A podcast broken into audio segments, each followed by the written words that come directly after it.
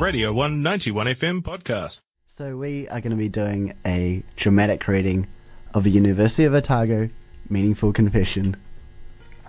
Number 1459. Climate strike. To all those people at the climate strike who had disposable coffee cups, why are you gotta be so fake though? Seriously, just wondering, do all those people who went striking understand why they are striking? I wonder how many of you waste food, buy plastic litter, and don't even know the difference between biodegradable and recyclable. I'm all for the strike, but it's the things we do ourselves that matter. Stop buying products from companies that are destroying the planet and start reusing your own stuff.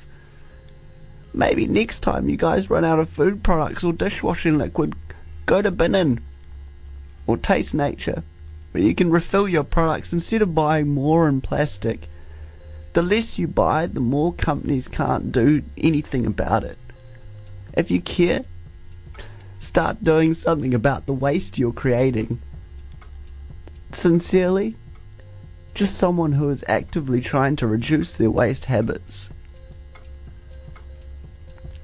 Um, so I went to the, the climate strike on Friday, and like I get what they're saying. Like, yeah, feel free to do your best to kind of tr- reduce your own waste, but it's also the kind of like gatekeeping activism, which I think is a bit ridiculous. Like, it's, the whole po- this whole post kind of seems to me like like you you're all fake. You're all you don't you don't deserve to be protesting this. When the whole point of the protests was to to kind of um, put pressure on the government to take more proactive measures in terms of holding companies accountable and passing legislation to do so.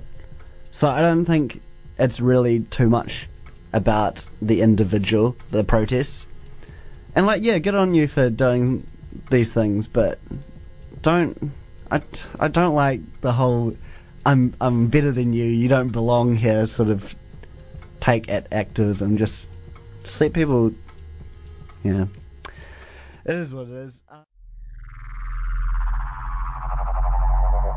This was a Radio 191 FM podcast. You can find more at r1.co.nz or wherever quality content is found.